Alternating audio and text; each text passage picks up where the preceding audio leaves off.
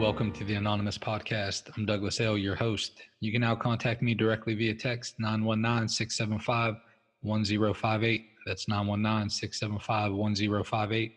Or join our Facebook group at the Anon Podcast. That's T H E A N O N P O D C A S T to fellowship with other guests. This podcast aims to be a commentary and discussion of Narcotics Anonymous literature, aiming to enrich the recovery experience of those who are on this beautiful journey. This podcast should not replace contact with your sponsor, your involvement with step work, or participation in the fellowship. Please use this podcast as another resource toward our collective growth as addicts in recovery. We're simply addicts seeking recovery, nothing more, and for sure, nothing less. Now let's get started. My name is Brandon P. My clean date is January 27th, 2022. My home group is the Keep It Simple group of Narcotics Anonymous in Bradenton, Florida. February 18th, making room for humility. Understanding that we are not unique is a good indication of humility. It works. Step 7. The disease of addiction turns us into masters of self deception, or distorted view of the world might convince us that we're smarter than the average addict. When we're new to Narcotics Anonymous, this outlook can keep us separate from everyone in the room and lead us right back out the door. The pain of stubbornly holding on to our perceived uniqueness can keep us stuck in isolation. As one member found, eventually the pain was great enough, and it didn't matter how different I thought I was from everyone else. I was an addict, and if I didn't want to die, I had to start doing some work. Step 7 shows us that in surrendering the defect of denial, we can let go of arrogance and pride, creating room for humility and identification within the fellowship.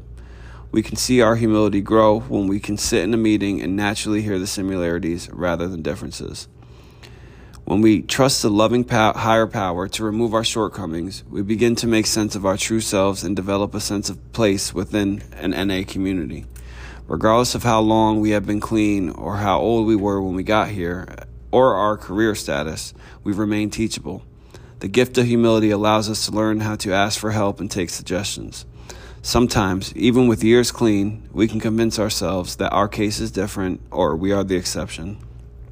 Calling our sponsors, regularly attending meetings, and continuing to pa- practice spiritual principles remind us that we share the bond of addiction, as well as a common solution in NA. Whether we think we are nowhere near that bad or the most flawed person in the room, we eventually find a place where we can be right sized by continuing to work the steps. Today, I will be grateful for freedom from the sharp edges of my uniqueness and find opportunity to identify with my fellow addict. Thank you for allowing me to read. All right, welcome back, everyone. It's February 18th making room for humility. As we start to unpack the this reading, it's hard to talk about step seven without first saying, okay, well, what's the relationship between step six and step step seven? If I'm looking at, um, you know, becoming ready to have these defects of character um, removed, first I need to know, well, what are defects of character? Why do I want them removed? Why aren't they serving me well? To make that connection with you know, asking the HP to say, hey, look, look, I really don't want these in my life anymore. And, and so that process is kind of like, you know, they go hand in hand, right? They build on one another. And, and so the best way that I've heard it over the years, man, was explained to me, and this is how I kick it to my guys too, is step six is where I really take a look and see if there's any flat tires present in my life. Um, you know, what are some things that are causing me pain? causing the people around me pain and, and causing some static in between me and the HP. And uh, and then once I identified those those flat tires, I always like to use the analogy of if you've ever driven on a flat tire, you know you can probably get to to where you want to go, but it's not going to be a fun ride, and and it's most likely going to fuck up a whole bunch of other things too. Um, dropping on some flats, and and that's kind of what it what life's like. It's exactly what my life feels like when I let defects of character kind of take the driver's seat. And step seven is is me actively changing that flat tire and asking God to get down to this to to the root, you know, of the behavior of what's causing those flat tires and removing that piece. But me changing the tire is me doing what I can do, and that's what I look at step seven as being is like, hey, look, if if I'm if I'm humbly asking the HP to remove it, you know, then then my action item is not to just wake up every morning and focus on, hey, I'm not doing this defect, I'm not doing this defect, I'm not doing this defect. Because then, man, I'm like fucking super handcuffed to doing the defect. But I can wake up and I can commit, commit myself to doing the opposite, you know, whatever that spiritual principle is that can balance out that. Like I can do those actions. For example, if this defective character of mine like shows up in greed in my life. I ought not practice a six and seven. Like if, if I if I look at greed and I run it through six of like, okay, hey, greed's causing me pain, people around me pain, the static between me and the HP. Well, what does it actually look like in my life? And I can write down a couple instances of like, hey, this is how greed shows up in my life today, right now. And this is why I don't want it in my life. This is why it's a flat tire. When I transition over to seven, I bring this humility piece in. So what can I do to what are my actions? I know I'm asking the HP, I'm humbly asking the HP to remove it, but what's my actions today around this defective character of greed? Well, I know if I if I hyper focus on, hey, don't be greedy, don't be greedy, guess what? I'm I'm gonna I'm gonna have to be greedy today. But what I can do is that opposite spiritual principle is being kind and generous. Man, so what does that look like in my life? Well, when I go through a fast food restaurant, I pay for the people behind me. Give money to those in need. Give my time or resources to other people. Be generous with my with my time, with my patience, with my love, with my money. I can do the opposite principle of the defect. And that's me doing what I can do and trusting God with the results. The results being, hey, look, let's eradicate that behavior. Let's let's remove that from my spirit and they go hand in hand. You know, so step six and step seven, and then I, I really appreciate in the first paragraph when it talks about, hey, you know, am I the smartest addict in the room, and you know, and and how we can look at, you know, differences and stuff like this. And over the years, man, I've had different seasons. I was the youngest. I was this. I was that. Blah blah blah. And I had a sponsor one time, and he died of of prostate cancer. Died clean. Just a really cool dude. But for the longest time, and he would tell me that you know, I would I would be on some philosophical shit. We'd be going back and forth and, and whatever. And uh, he said, you know, boy, you're educated past your level of intelligence. And I would say thank you.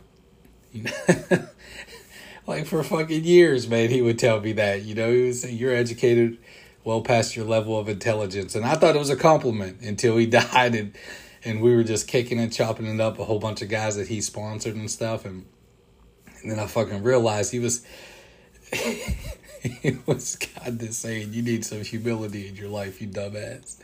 You know, but so I you know, and I'll never forget that man. His name is Rodney M. And just changed my whole life, man. You know, and really showed me what humility is. And and that's another thing too, like in the course of a six and seven, we get in touch with humility because we're we're dealing with these defects that are happening in the present, like right now. And fuck if that's not man, that's not a dose of humility. I don't know what is. Kind of, kind of having that mirror up. And dude, isn't big picture? Isn't that what step work's all about? It serves as like a mirror and a window. It really does, man. It serves as like a window. Like I get to see life. Like not so I get to turn turn my sight outwardly, and I get to see life, and I get to see beauty, and I get to see you, you know, through my lens but it's also like a mirror too because I can't have that unless I'm looking at myself. This is fucking really neat, man. But that, but but with this humility piece, even with the six and seven, an, another another major um, demonstration of humility and uh, throughout recovery is is the time and the generosity that other people have given me. The same guy that I'm talking about, um, you know, he was so so his last couple phases of his life, um, he was being treated uh, for for the, this cancer in, in Beijing. I remember I was over there with him, and, and we would after he would get his treatment, then we would go to this little dumpling shop, and um, and bro, he would just ask me. He was like, "Hey, how are you? How are the boys? What's going on here? What's going on here?" man, he didn't burn up any time talking about poor me and if it could be this and it should be that and whatever and whatever. My thing about that now, and in you know, in any given time, I could start bitching about, you know, whatever. I can get into that season of poor me and it, and it needs to be better and it's just not good enough. But I've had like some spiritual giants in my life, man, that demonstrated what humility is and and how I ought to live each day. And I ought to live saying, hey, look, man, you know, my stuff, it, it is what it is. I'm going to do the best that I can do, trust HP with, with the results. Now, let me ask you how you are. What can I do for you? How can I show up and serve you? Man, that's the message, man. And that's what these spiritual giants in my life have really showed me. You know, so, so that's the invitation for today. I mean, I'll be mindful of it and I'll look for opportunities to say, hey, look, you know, the, the, the things that are happening in my life, they're going to happen. I'm going to do what I can do, trust the HP with results. But in, in that process, well, let me find somebody who, who, who needs asked, how are you? And ask them. So that's the invitation, folks. I love you. Thank you all again for spending your time with us today on the Anonymous podcast. I encourage you all to focus on that magic six letter word others as we go out into the world. Stop by the Facebook page, fellowship with other guests, or send me a text. Let me know if you'd like to be a guest or if you have any ideas on future podcasts. Until next time, I'm your host, Douglas L. Namaste, and God bless.